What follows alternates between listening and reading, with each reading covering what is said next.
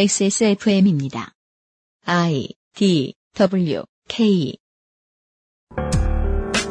저희는 오늘 저희가 2년 3개월 전 처음으로 여러분을 찾아뵈면서 전해드렸던 이야기를 다시 꺼내볼 생각입니다.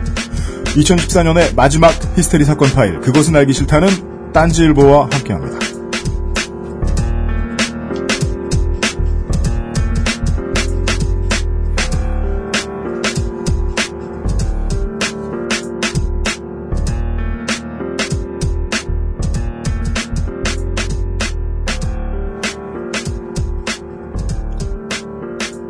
지구상에 계신 청취자 여러분, 저희들의 계산에 의하면 93% 정도의 청취자분들은 겨울이고요.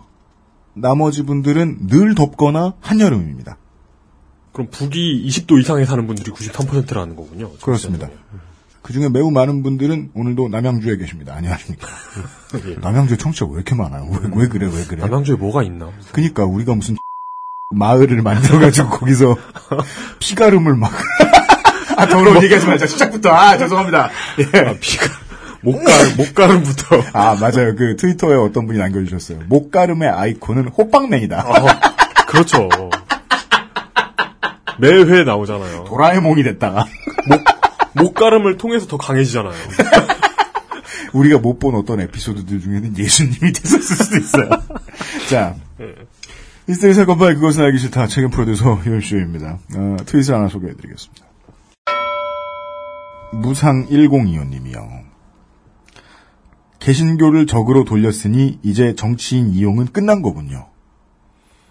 정치적 생명이 매우 걱정되는 이용 상임수석입니다. 안녕하십니까.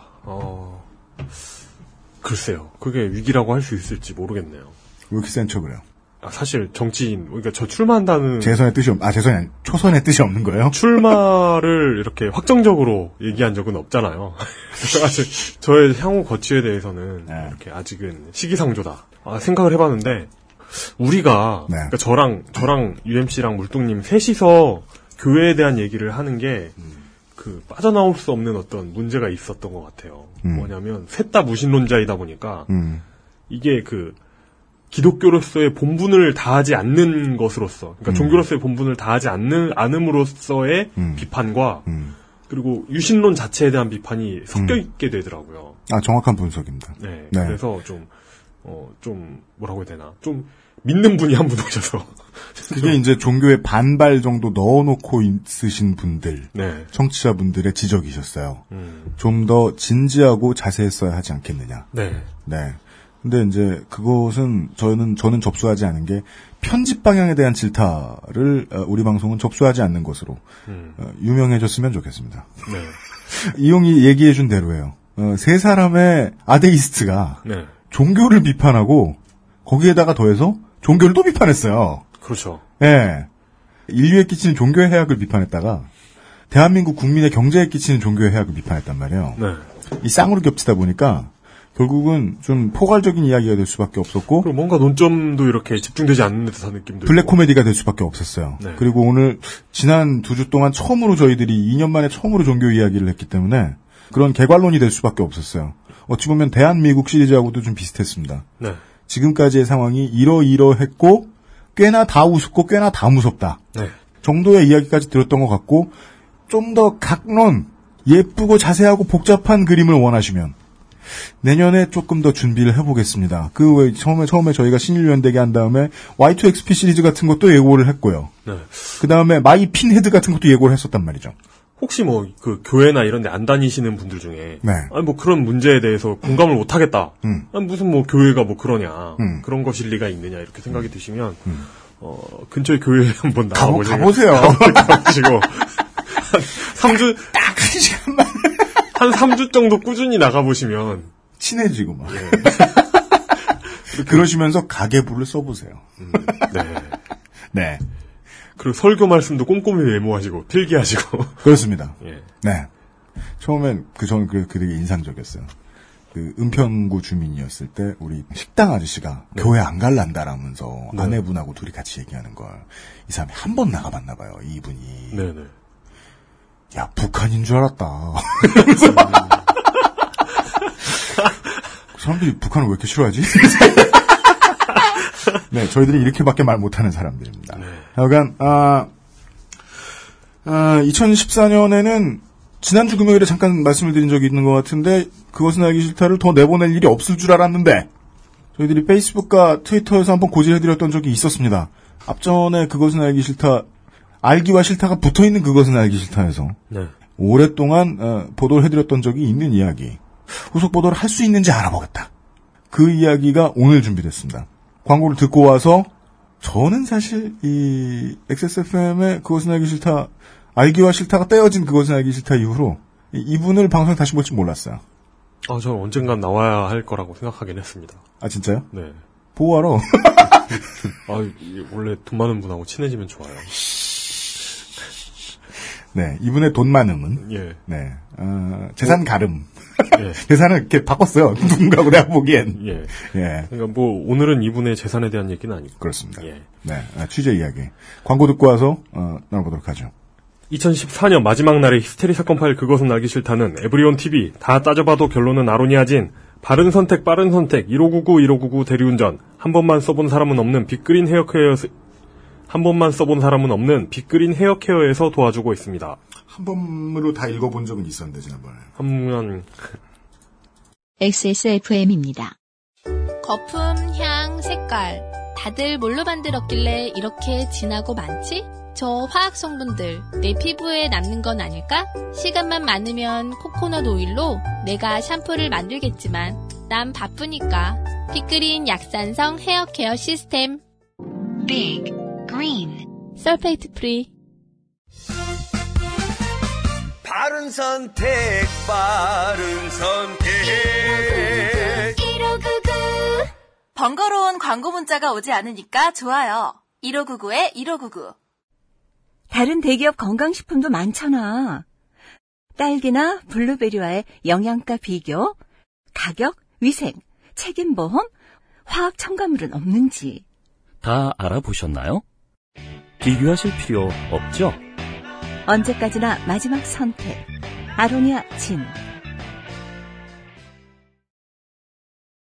바로 이야기를 해보지요. 그것은 알기 싫다가 최초로 녹음이 되었던 것은 제 기억이 맞다면 2012년 8월 마지막 주였습니다. 네, 그 무렵이었을 겁니다. 네. 편집을 제 손에서 다 끝내놓고 처음 시작되는 프로그램이었으니까 당시 회사에 재가를 받기 위해서 파일럿을 바로 내보내지 못하고 재편집도 몇 번 가고 해서 9월 중순 정도에 처음으로 업데이트를 했었는데 그때 업데이트해준 사람이 지금 옆에 있는 이용 상임수석입니다. 그때 업데이트를 하고 한번 빠꾸를 맞습니다. 예, 한번 리젝트가 들어왔었어요. 애플의 리젝트 이유는 뭘까요? 안 알려줌. 그때 제가 뭔가를 실수하지 않았었나 싶기도 하고, 그때 왜 안 됐나를 생각하면, 네. 저도 생각이 많아집니다. 그러니까, 이용은 무신론자라기보다는, 네. 애플바예요, 그냥. 애플이 안 된다 그랬으니까 이유가 있겠지. 뭐 이렇게 생각해. 승질 내, 그냥. 아, 근데, 애플, 일반 제품 쓰는 거 말고, 뭐 이런 팟캐스트든 뭐든 이렇게, 관련된 일을 애플하고 이렇게 하다 보면, 저놈들은 이유를 안 말해주잖아. 생각이 많아져요. 나 자신을 돌아보게 되고. 그러면 안 돼. 승질을 내야 돼. 이유를 말하라고. 아, 성질을, 어디다 승질을 내야 되는지도 안 알려주잖아요. 창구라도 있으면 거기다 소리라도 지를 텐데. 애플을 향한 항조를 어떻게 효과적으로 해야 할지 고민해보긴 해야 되겠어요. 중요한 건 그게 아니라. 하여간 애플의 만행과 그 당시에 이제 업데이트를 하면서 검증을 해야 됐던 절차, 1회였기 때문에 그런 절차까지 해서 실제로 팟캐스트에 그것은 알기 싫다 첫 번째 회차가 등록이 되었던 때는 10월 둘째 주였습니다. 네. 그래서 그때 처음으로 세상에 알려졌던 사건이 저희들이 녹음을 해놓고 한 달 반 만에 세상에 알려졌던 사건이 흔히는 세칭 홍석동 씨 납치 사건이라고 불렸던 네. 필리핀 납치 살해 사건입니다. 저희들이 방송을 내보냈던 8월경 2012년 8월만 해도 사건이 한참 복잡하게 돌아가고 있을 때였습니다. 경찰에 납치되었다가 풀려난 적이 있는 분이 이 사건과 관련된 실마리를 제공을 해주시기도 하셨었고 네. 당시에 이 보도를 최초는 아닙니다만 관련한 내용들 중에 최초로 터뜨린 내용이 가장 많았던 딴지일보에서는 이 이야기들을 다 우리나라 언론사들 중에 가장 먼저 내보냈었지요. 그것은 알기 싫다 1회가 나가고 나서 납치 사례를 일삼던 그 범죄자들 중에 한 사람이 검거가 됐고 며칠 뒤에 감옥에서 자살했다고 전해집니다. 어떻게든 사망하긴 사망을 했습니다. 그리고 나서 26개월이 흘렀습니다. 지난 12월 17일에 드디어 우리나라 모든 언론에서 이야기가 나왔죠. 범죄자들이 이제는 국내로 인도가 됐고 네. 희생자분들 중에 두구의 시신이 발견돼서 우리나라로 돌아오셨습니다. 네. 12월 17일에 이제 보도가 나온 다음부터 저희들에게도 이것에 이제 최초 보도를 했던 딴지일보에도 문의해 주시는 분들이 상당히 많았었는데 딴지일보에서는 계속해서 취재를 이어나가고 있었겠지만은 저희들은 이 얘기를 전달해드릴 방법이 있을지 모르겠다라는 좀 죄송스럽지만 미지근한 말씀밖에 드리지 못했는데 고맙게도 딴지일보의 협조를 얻어서 바빠서 부르기도 어렵고 돈이 많은지 목도 뻣뻣한 딴지일보의 죽지 않는 돌고래. 왜냐하면 전세가 비싸서 김찬규 부편집장을 오늘 이 자리에 오랜만에 모셨습니다. 청취자 여러분들을 뵙기 위해 스튜디오에 나와 있습니다. 오랜만입니다. 안녕하세요. 김찬규입니다. 예, 안녕하십니까. 반갑습니다. 되게 오랜만에 좋네요. 예. 오랜만에 좋아요? 네, 그냥 얼굴 보니까. 왜? 돈이 많아서. 아, 왜 아까부터. 그게. 난 이용이 놀릴 때만 난 같이 놀리고 싶지 않았거든. 방송 전부터 얘기해서. 네. 뭐 어떻게 그럼. 5천인데. 아, 그러니까. 네. 액수는. 알았어. 액수는 공개 안 할게. 네. 김창규 부편집장이 이 일을 꾸준히 알아보고 있었고 저도 국내의 피해자분들의 유해송환 이야기가 이제 나온 이후에 제가 이제 그 소식을 듣자마자 김창규 편집장께 전화를 드려가지고 어떻게 준비되고 계시냐라고 여쭙고 그랬더니 바로 그 다음 날에 홍석동 씨의 발인에 맞춰서 네. 예, 다녀오셨더라고요. 예, 그 뒤부터 이제 꾸준히 오늘 여러분들께 알려드릴 내용을 정리를 해 주신 것 같습니다. 네. 야, 이게, 저도 되게 오랜만이기도 하고, 조금 있으면 이제 3년째라서, 저도 사실 잘 정리가 안 됩니다. 저도 이렇게 제 기사를 보고 나서 막 정리를 하고, 네. 처음 같이 녹음을 했어서, 네. 그때도 아까 UMC님이 말하시니까 기억도 나고 그런데요. 12월 18일 날 갔다 왔어요. 그, 홍석동 씨 발인이라서, 네. 어머님이랑 그 관계자분들이 그 전에 전화를 주셨는데요. 언론에서 이제 뭐, 이렇게 저렇게 이제 한 번에 확 이야기가 나왔을 때가 이제 UMC님이 저한테 전화를 주신 12월 17일이잖아요. 네. 그리고 나서 뭐 많은 분들이 물어보시는데 딱히 뭐라고 이렇게 말씀드릴 수 없었던 게 그 전에 이제 유족분이랑 이제 관계자분들이 미리 말을 하지 말아달라고 하셨어요. 네. 네. 그 이유가 이제 이 파는 거는 이제 11월 25일, 26일 날 팠습니다. 그 전에 우리 한국에서 국가수랑 그 다음에 뭐 인류학 교수님, 박사님들, 뭐 경찰분들 간 거는 23일 날 가서 이제 28일까지 쭉 있었거든요. 네. 그렇게 해서 이제 팠는데 이제 한 40일쯤 지난 이야기네요. 그렇죠. 네. 네. 팠다고 말씀하시는 거는 그 저희가 지난 69회 때 말씀을 드렸던 뭔가가 땅 밑에 있을 것으로 이제 좀 강력히 의심이 되는 지점 위에 집이 지어져 있었고 이 문제를 해결하기 위해서 뭐 외교력이 좀 동원돼야 되지 않겠느냐 정도까지 마지막으로 말씀드렸던 기억이 납니다. 예. 네. 그래서 그때 거의 확실한데 그때 방송에도 말씀드린 것 같은데 못 파는 게 되게 안타까웠지 않습니까? 그렇죠. 예. 예. 비용 문제로 시작해서 그래서 뭐 홍석동 어머님이 내가 돈을 내겠다 파달라. 그다음에 필리핀에서 많이 도와주시던 분은 우리가 파자. 그거 돈 내면 파는 건데 내가 필리핀에서 있으니까 팔 수 있다. 그런데 이제 뭐 뒤에 여러 가지 뭐 얘기가 있는데 결국 이렇게 독단적으로 뭘 뭐 하거나 하진 않았죠. 그거는 당연히 대한민국 경찰이 해야 될 일이고 뭐 수사를 해야 될 일이고 그런데 어쨌든 경찰에서 이번에 꾸준히 협상을 했었습니다. 김원빈이죠. 납치단의 막내인 김원빈의 감방에서 같이 있었던 분이 네. 얘기를 다 들었죠. 이제 약도랑 어떤 일을 했고 시신을 그렇게 묻었다라는 경찰에서는 이제 그걸 알고 많은 노력을 했습니다. 네. 그 말 가지고만 해서 이제 그걸 믿고 이거를 증거를 가지고 일을 진행할 수는 없는 거잖아요. 네. 확실해야 되니까. 그래서 제가 되게 고생하신 분들이 많은데 어느 형사님이라고 이름은 말씀을 못 드리겠는데 그 처음부터 이제 뭐 이거를 쭉 맡아 오셨던 안양 환전소 때부터 네. 맡아 오셨던 그 주임님이랑 이제 부산의 형사님이랑 해서 네. 김원빈한테 가서 이제 마지막에 재판을 하는 중에는 얼마든지 뒤집을 수 있으니까 말을 가서 이제 동영상 녹화도 하고 정확한 약도도 받고 이렇게 해서 정확하게 위치도 찾았고 그 이후에 경찰이 그쪽 집주인이랑 계속 협상을 했죠. 네. 이렇게 판다고. 그래서 이렇게 결실을 맺어진 게 된 거고요. 네. 그 집은 최세용의 많은 아지트 중에 하나였죠. 그런데 그쪽에서 이제 집이 새로 들어서고 이게 하다 보니까 너무 많은 돈을 요구해서 팔 수 없었지만 경찰 내부에서 비용 문제가 해결이 됐어요. 그 뭐 지난한 과정이 있었고만 힘들었겠지만 그래서 파괴됐고.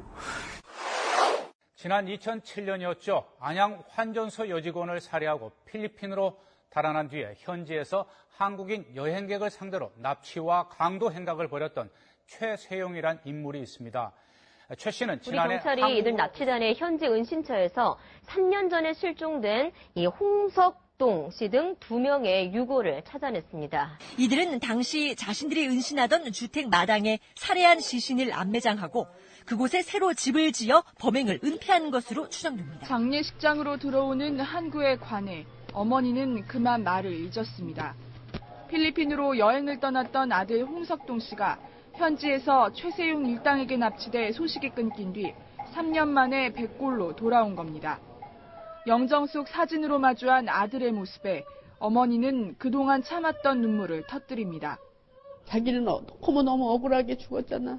돈 뺏긴 것도 억울한데 그러면서 그 죽을 때 얼마나 무서웠고 떨렸을까. 그걸 생각하면 내가 지금도 미칠 것 같아.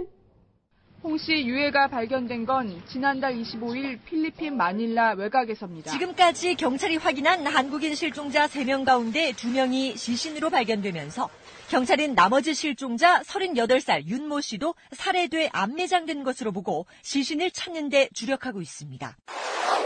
시신이 들어온 거는 제가 그전 연락받았을 때는 12월, 정확히는 12월 3일인가 그럴 겁니다. 들어온 거는. 12월 3일이요? 예, 네. 그날 경찰분도 정말 막 되게 추웠다고 그러던데 참 그 과정에서 이제 시신을 이제 모셔오는 것도 간단한 일이 아니거든요. 이게 여권 문제도 있고 그 시신이 어디고 한국으로 어떻게 데려오고 이런 것들이 네. 되게 복잡한 문제라서 그 과정에서 고생한 분들 뭐 이름을 밝히길 원하지 않으셔서 말할 수 없지만 이번에 이제 장례식 때도 오시고 했던 팀장분이 이렇게 주관을 하셨는데 네. 그 서류 문제나 그런 거에 대해서 되게 엄청 고생을 많이 하셨어요. 특히 유족분들은 시신이 오면은 장례 절차나 그쪽 문제나 이런 것들에 대해서 이제 정신이 없잖아요. 네. 그 제가 아까 이제 방송 전에 이제 UMC님이랑 그 이용 기자님한테도 장례식장의 이렇게 목소리들을 잠깐 들려드렸는데 네. 처참하기도 하고 그래서 그 과정들 중에서 경찰분들이 되게 많이 힘을 쓰셨어요. 제가 그걸 느꼈던 게 예전에는 경찰이 지금 이렇고 말이 다르고 또 피해자분들도 이런 식으로 일을 처리하고 그래서 막 여러 가지 말씀을 많이 하셨는데 답답함이죠. 예전에 생전에 그 홍봉이 아버님, 홍석동 아버님도 뭐 네. 같이 맨날 뭐 술 한잔 하면서 막 맨날 우시고 뭐, 네. 뭐 그런데 이번에 이 발인 가서 이제 장례 보고 석동 씨 묻고 오니까 유족분들이 경찰을 이제 믿고 신뢰하고 실제로도 정말 열심히 하세요. 네. 네. 실제로도 네. 추수 상황. 벌써 2년 전에는 신뢰를 받지 못하고 이제 유족들이 믿지 못했던 경찰이 이제 어떤 이유에선지는 그러니까 일을 더 잘하게 됐는지도 모르겠지만 어쨌든 지금은 유족들의 신뢰를 충분히 회복할 정도로 열심히 잘 일하고 있다. 그 청취자분들 중에서 이 사건에 관심을 가지고 계셨던 분들이 꽤 계셨기 때문에 저희들한테 계속 뭐 메일도 보내주시고 트위터로 얘기도 해주시고 했었던 건데 쭉 들어오셨던 분들은 아시겠지만은 계속해서 상황이 진전되었죠. 그 사이에 안타까운 희생자도 있었고 생겨서는 안 될 인명사고도 있었지만 계속해서 사건은 풀어져 나가는 방식으로 진행이 되어 왔거든요. 지금 김찬규 부편집장이 하고 싶은 얘기 중에 하나가 그거예요. 경찰력이 제대로 동원이 돼서 수사가 잘 되기 시작하면은 그때부터는 언론이 한 발 빠져도 됩니다. 저희는 다만 이제 그렇다면 알 권리는 어느 정도 선에서 지켜야 하는가라는 고민을 해야 하는데 어느 정도까지 해결이 되었고 그동안 어떻게 풀려왔다. 미래에 대한 제언보다는 그동안의 궁금증을 해결해드릴 필요성 정도가 느껴져서 예, 오늘 준비했습니다. 그 큰 맥락은 이건 것 같아요. 이제 같이 쭉 방송을 보도를 했지만 주요 범위는 다 잡혔잖아요. 그렇습니다. 이렇게 큰 것만 하면은 이제 이 사건은 어떻게 방송을 시작했구나. 아까 UMC님 말씀하셨고 2012년 2월이었어요. 처음에 홍석동 아버님이 전화를 한 게. 그렇죠. 예. 네. 1회 때 말씀을 드렸던 얘기입니다. 예. 그때 용이가 전화를 받았었나? 제가 전화를 받았어요. 받았고 이렇게 연결을 해줬었어요. 네. 그 아버님께서 전화를 하셔가지고 김규열 선장 사건을 보셨다. 그래서 죽지 않는 돌고래를 연결해달라. 꼭 도와주셔야 한다. 그래서 저희도 뭐 용의도 더 잘 알겠지만 뭐 회사에서는 정말 별의별 사람들이 다 찾아오잖아요. 취재도 뭐 억울한 사람도 있지만 뭐 이상한 사람도 있고 그래서 그렇죠. 네. 그 대부분의 전화는 그냥 끊는 게 옳습니다, 사실. 그렇죠. 그리고 용의가 중간에서 커트를 하죠. 네. 네. 그런데 도저히 그때 그 말씀하시던 게 잊혀지지가 않아요. 도저히 제가 끊을 수 없는 거였고 그래서 전달을 했죠. 그렇게 해서 시작이 됐었죠. 그래서 그 이후에는 뭐 기사로 뭐 계속 피해자 가족분들 만나고 그다음에 이제 관계자분들 만나고 실제 납치됐었던 분들 만나고 지금은 돌아가신 홍석동 아버님이랑 뭐 이렇게 전국 여기저기 다 다녔죠. 뭐 법원도 가고 뭐 자료도 찾고 막 이렇게 하는 와중에 2012년 6월에 김종석 씨한테 전화가 왔었죠. 기사를 계속 보고 있었던. 네. 그리고 나서 이제 이틀 동안 계속 전화 통화를 했는데 실패를 했었죠. 그때는. 네. 경찰 측에서는 그때 어떤 분이 직접 가서 뭐 돈을 전달해주고 네. 이렇게 뭘 하는 방향으로 해보면 어떻겠냐 했는데 김찬규 부편집장이 직접 가서. 네.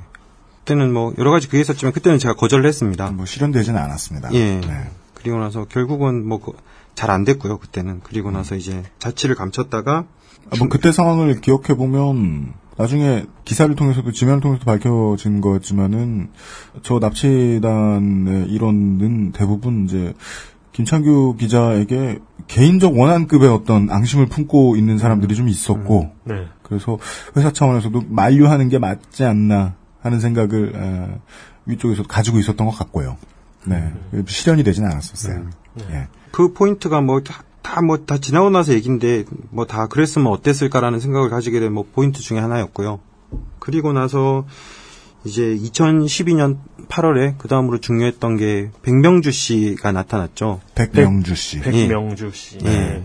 네. 납치 사건의 피해자신데 탈출하는데 성공하셨던 분. 예. 네, 이셨죠. 그때 얼굴도 다 공개하시고 워낙 다 말씀을 해주셔서 정말 큰 여러모로 이 사건 해결에 많이 도움이 됐었는데 네, 뭐 다 협조해주시고 예. 그분이 중요한 실마리를 제공했던 것 중에 하나가 그분이 납치됐던 게 윤철환 씨 납치 추정 일자로부터 딱 일주일 뒤에 납치된 분이셨어요. 백명주 씨가 납치되셨던 것이 예, 그러니까 2010년 9월 7일 벌써 뭐 4년 전인데 그때 납치가 됐었고 그리고 나서 이제 여러 가지 그 당시 상황이나 뭐 피해자들한테 어떻게 또 납치단 자기들이랑 같이 일할 사람인 경우에는 뭐 어떻게 뭐 유혹을 하고 같이 뭐 술을 먹고 그때 얘기했는지도 모르겠지만 뭐 마약도 주고 억지로 뭐 먹이기도 하고 그러는 와중에 이제 그분이 많은 것을 보셨죠. 그 중에서 이제 노트북에 있는 동영상 중에 이제 납치 여행객을 뭐 강간이나 이런 네. 동영상에 대한 뭐 그런 뭐 여러 가지 그걸 주셨죠. 그리고 나서 이제 방송에서도 말했지만 2012년 10월 5일 날 네. 김종석이 검거가 됐고 네. 돌이켜보면 아버님이 참 그때 이제는 됐다고 생각을 하셨어요.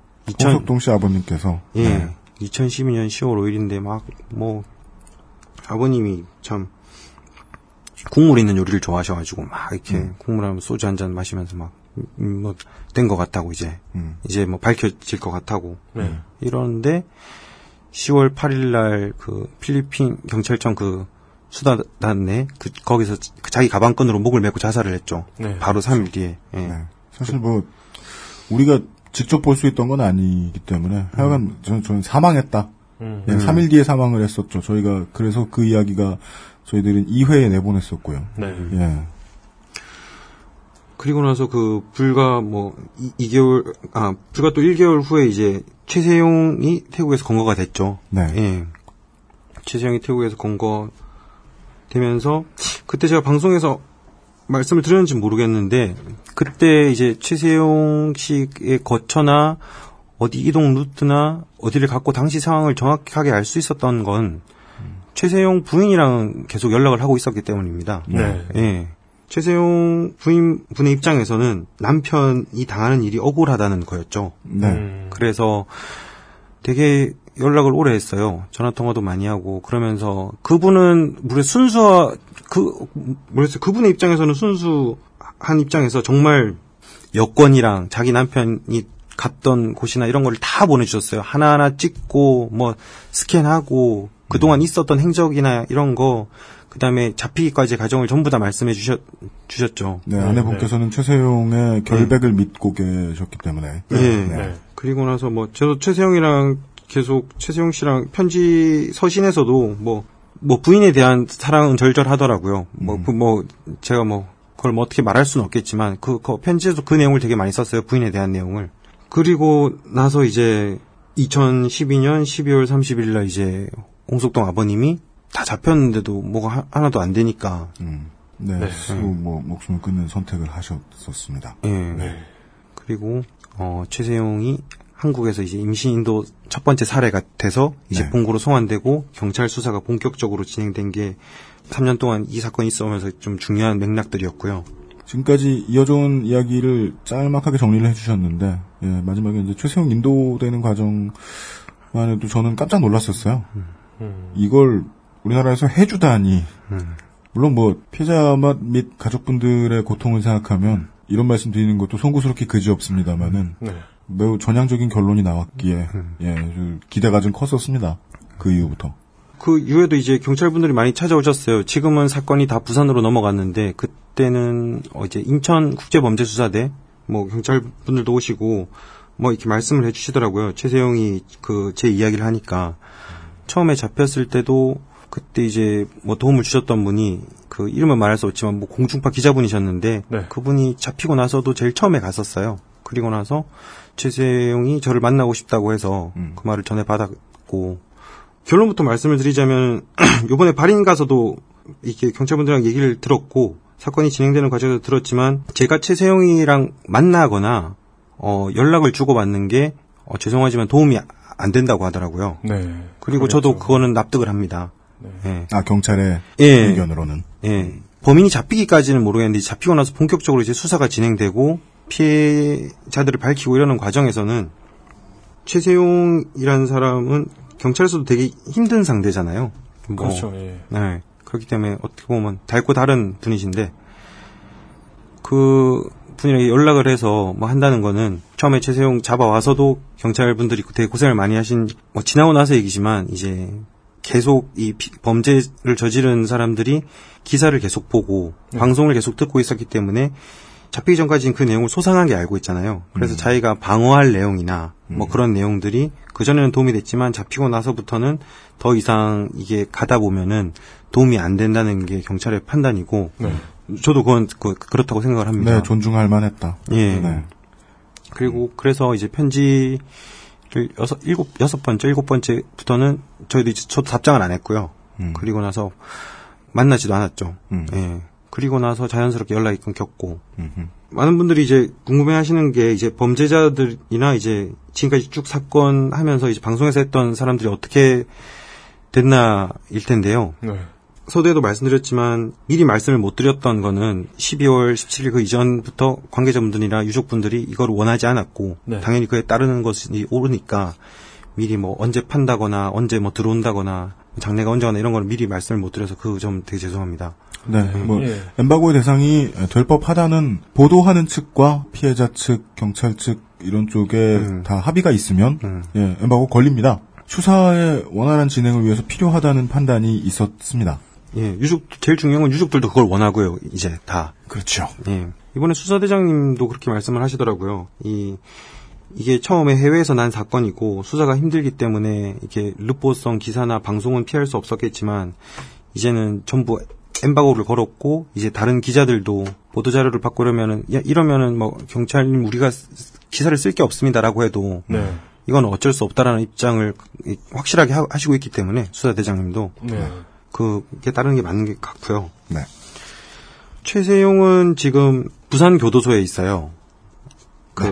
이제 들어와서, 그렇죠. 이제 태국에서 받은 형이 9년 10개월인데 네.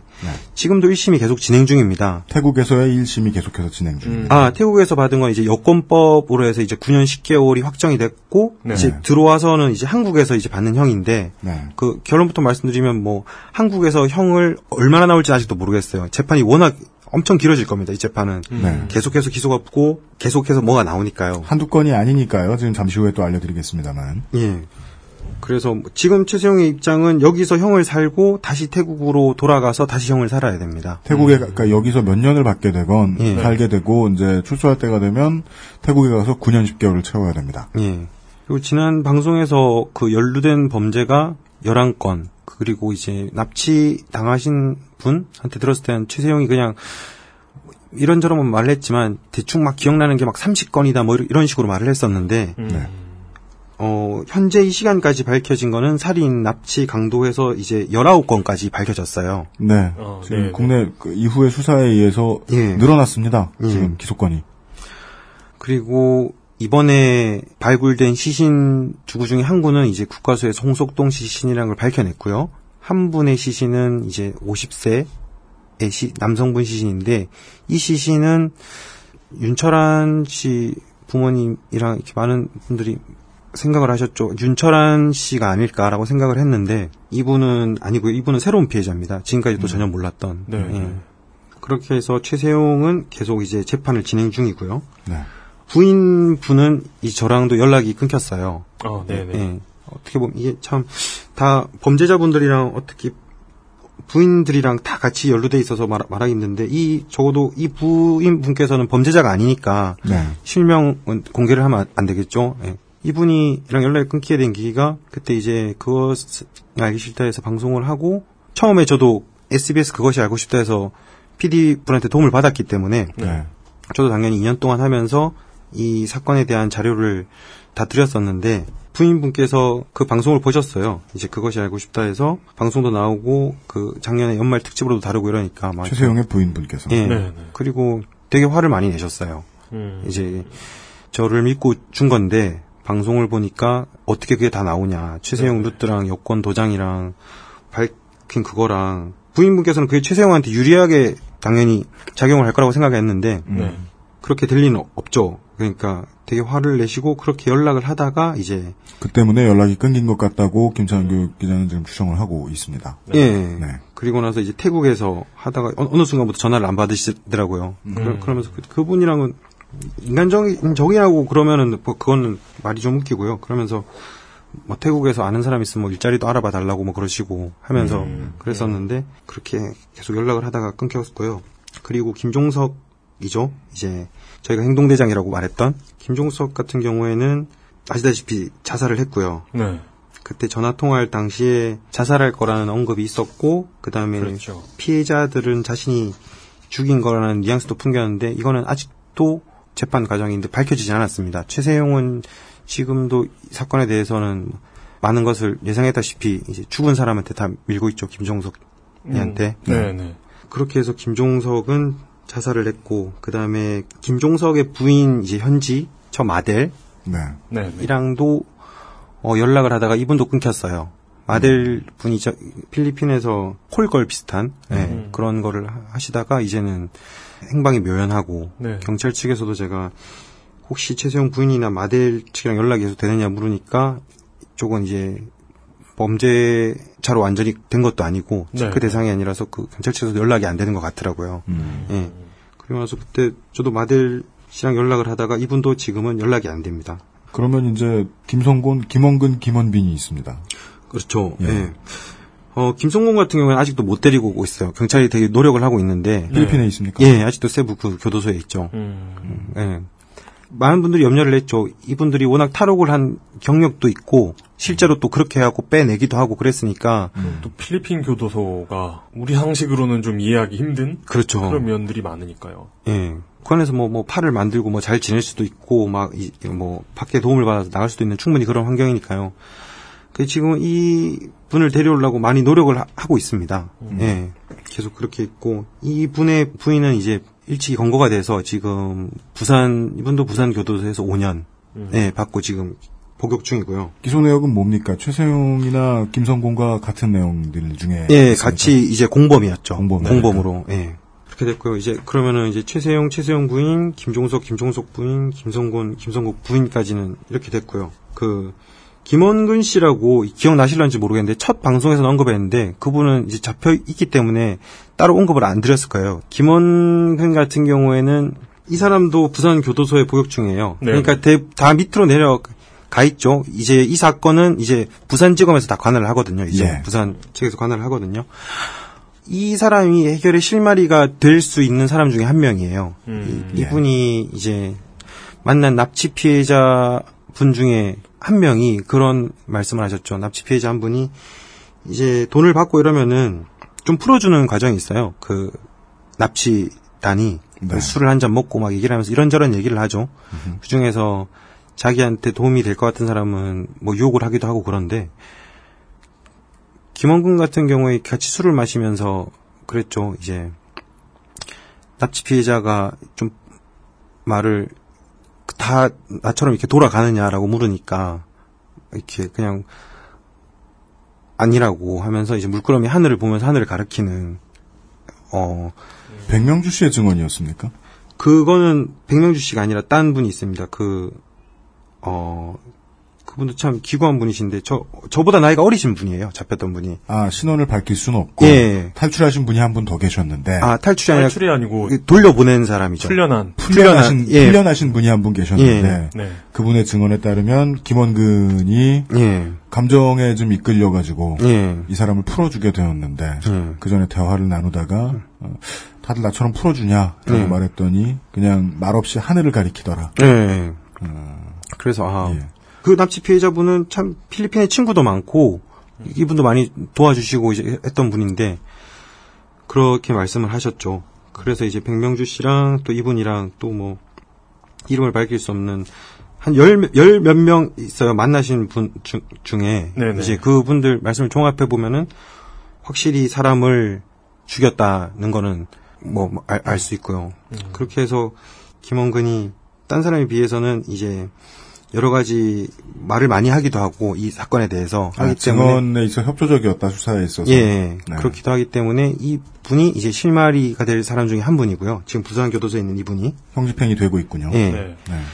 그리고 김원빈이가 있죠. 납치단 막내. 네. 납치단 막내 김원빈이 이번에 시신을 발굴하게 된 이제 결정적인 말을 하게 된 사람인데 네. 그 계기는 감방에 같이 있던 그 사람에 의해서 밝혀졌지만. 예. 이 사람도 이제 경찰에서 말을 했죠. 정확한 약도도 그리고 뭐 어떤 일이 있었고 나서 다 말을 했고 경찰분에 의하면은 윤철환 씨 같은 경우도 많이 접근을 했어요. 윤철환 씨 건에 대해서도 많이 접근을 갔었는데 네네. 이제 경찰도 접견 시간이나 이런 거에 대해서 한계가 있잖아요. 네. 그래서 하면서 나중에 막 계속 파고들다 보니까 김원빈이 막 머리를 막 쿵쿵 박거나 막 그러면서 네. 뭐 그런 행동을 했다고 해요. 왜죠? 이제 프로파일러들의 의견에 따르면은 네네.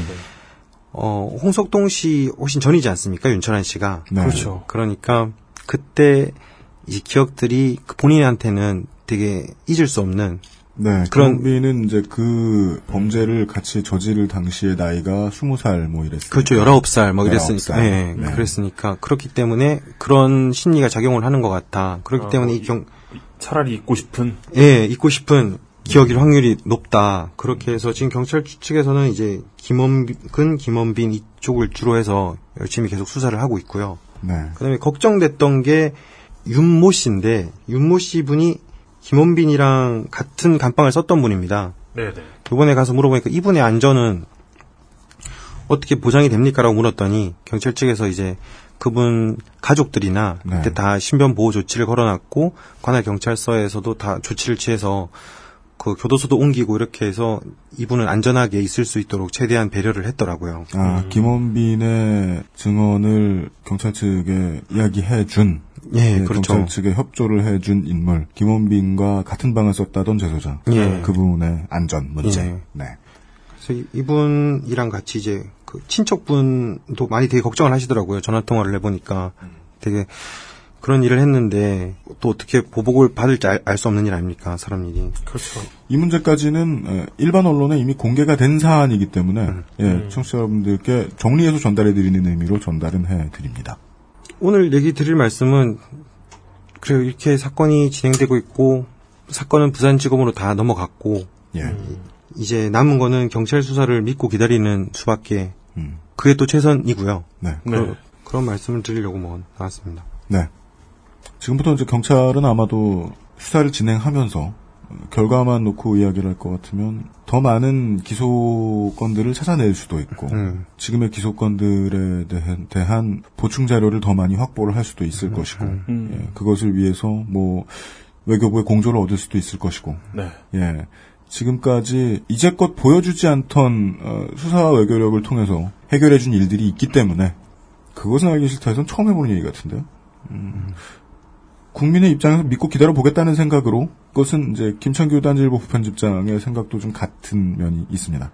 네. 엠바고를 존중하기 때문에 청취자 여러분들께 전달을 그 와중에 해드릴 수 있는 것들만 해드렸습니다. 네.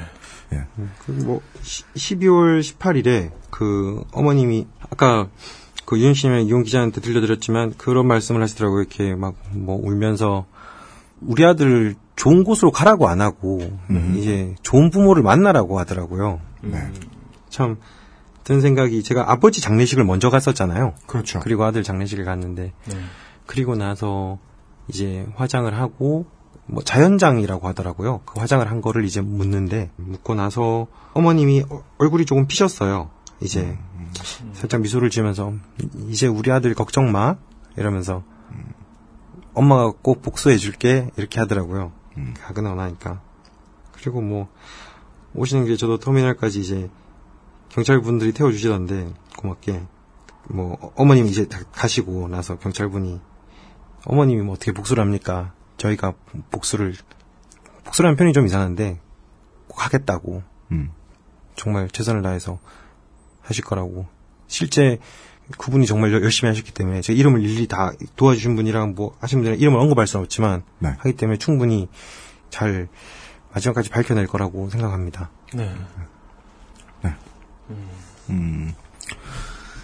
저널리스트는 뭔가를 나불대기 위해서 많은 준비를 해야 하는데 네. 하지만 결과적으로는 나불댈 뿐입니다. 물론 뭐 피해자분들 특히나 홍석동 씨 어머님께는 김창규 부편집장이 큰 도움이 됐다는 건 저는 알겠는데 그렇다고 하더라도 결국 해결해줄 마지막 키를 들고 있는 경찰분들 매우 수고가 많으셨고 감사드린다는 얘기 저도 전하고 싶습니다. 네. 오랜만에 오랜만이 아니군요. 처음으로 네. 예, XSFM 스튜디오에 이 얘기 전달해 주러 예, 들러주셨던 김찬규 부편집장이었습니다.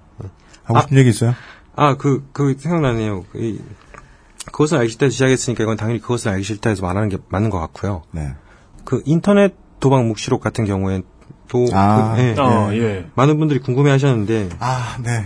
26회에서 전해드렸던 얘기입니다. 그 얘기 이제 하고서 후속 보도를 전혀 못해가지고 저희들도 그거 어떻게 됐더라 저도 늘 생각했던 참 이거 하면서 아까 유현 씨랑 얘기하면서 그런 고민을 많이 했었어요. 이제 김규열 선장 사건도 그렇고 홍석동 납치 사건도 그렇고 뭔가 이 끊어야 할 때가 있는 것 같아요. 뭔가 취재하다 끊어야 할 때가 있는 것 같은데 인터넷 그러니까 취재를 하고 그것을 독자분들께 전달해드리는 행위, 기자가 해야 할 일을 끊어야 할 때를 고민하셨다고 뭐 지난번에 통화할 때부터 계속 얘기해 주시더라고요. 예, 뭔가 거기서 더 나아가거나 막 뭔가 해보려고 하면 오히려 도움이 안 되는 뭔가 더 안 좋은 거 아닌가라는 생각을 많이 했었는데. 네.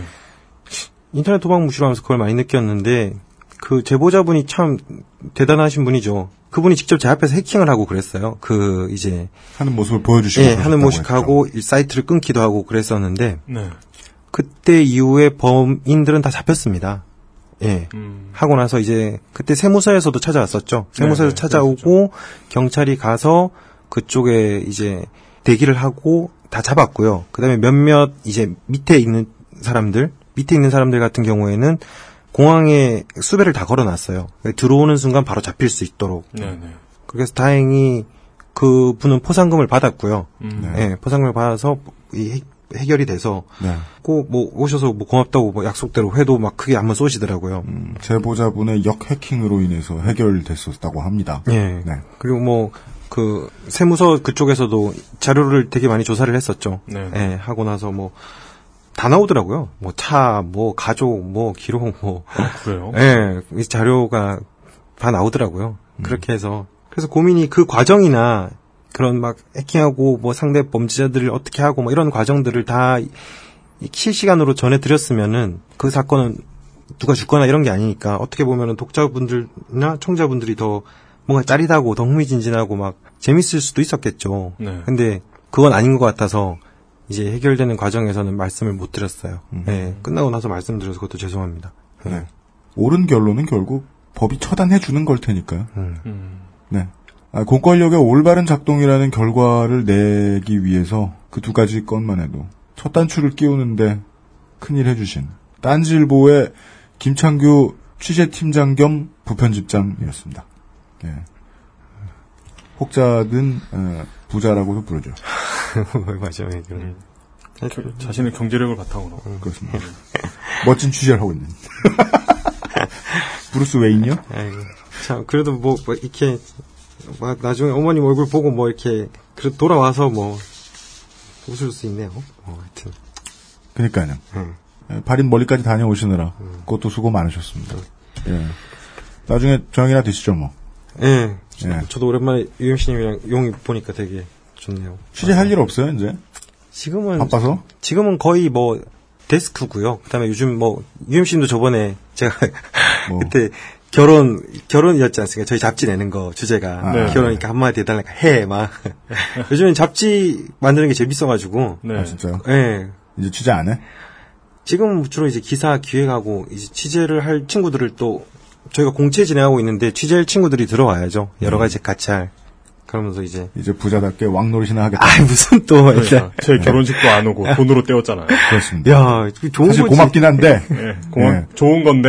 야, 좋은 사람이라고 홍보해주는 거예요, 지금. 그렇죠, 예. 돈이나 주고 많은 그런 사람이다. 야, 베프고 부르셨다니까. 예. 아. 베프는 부산말로 백포인가 봐. 백포급을 줬대요. 네. 아, 김창규 부편집장 수고 많이 하셨습니다. 나중에 또 뵐 날이 있었으면 좋겠습니다. 안녕히 가십시오. 예, 감사합니다. 고맙습니다. XSFM입니다. 언제까지나 마지막 선택. 아로니아 침. 소개팅할 때 제일 잘 보이는 거? 화장은 어차피 과하게 하면 안 돼. 옷은 빨래만 했으면 되지. 인상을 기억하게 해주는 건 아무리 봐도 머릿결. 한번 찰랑 해주면 날 꽤 오래 기억하더라. 빅그린 투쓰리 약산성 헤어팩 빅 그린 설페이트 프리. 다른 선택 빠른 선택 1599-1599에서 알려드리는 대리운전 이용 상식.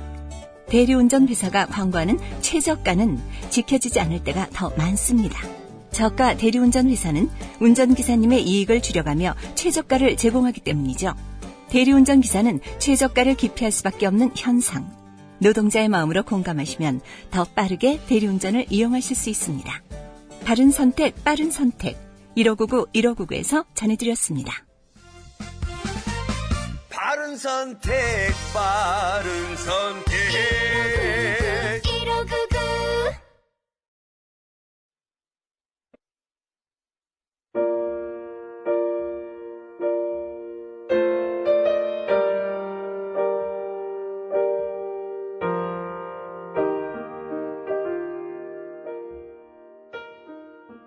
제 기억이 맞다면 62회 때 2013년 12월 23일 에피소드의 아우트로입니다. 이게 이 곡이 뒤에 깔리고 있는 곡이 본의 아니게 12월 30일마다 녹음을 하고 있네요.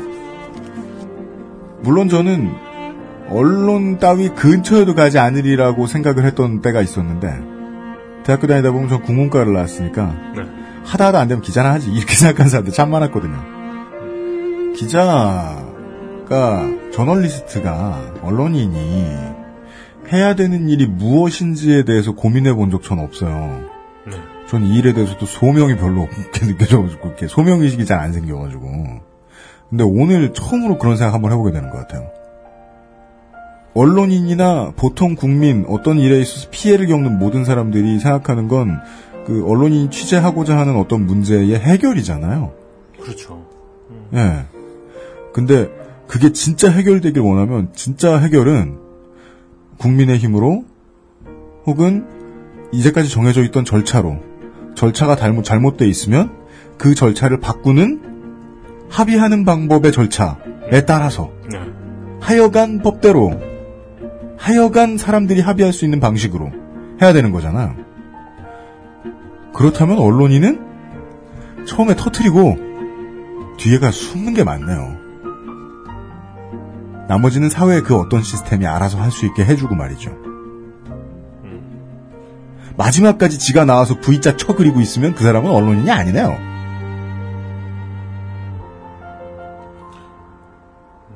해결된 두 가지 사건에 대해서 간단하게 이야기하면서 들은 생각은 요거네요.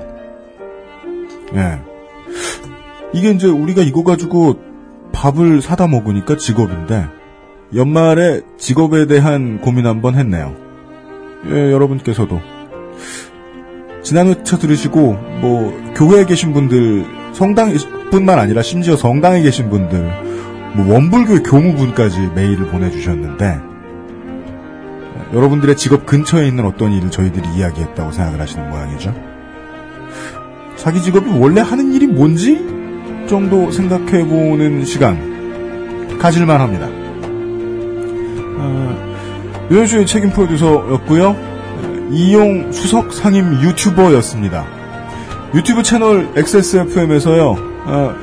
내년부터는 그날 올라오는 에피소드를 바로 보실 수 있습니다. 물론 한두 시간의 차이를 두고요. 그 외에 2015년에 많은 변화들이 있을 겁니다. 당장 내일부터 확인하시게 될 겁니다. 내년에 다시 뵙겠습니다. 한 23시간 걸릴 겁니다. 안녕히 계십시오. 안녕히 계십시오.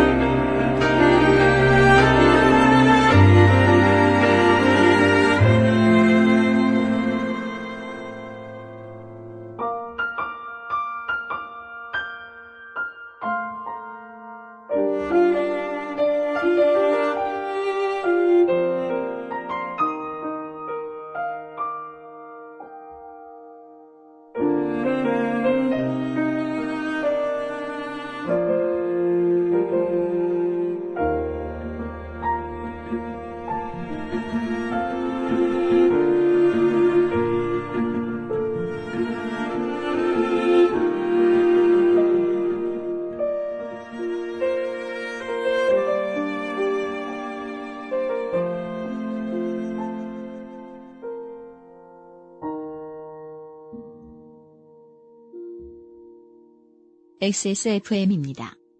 I, D, W, K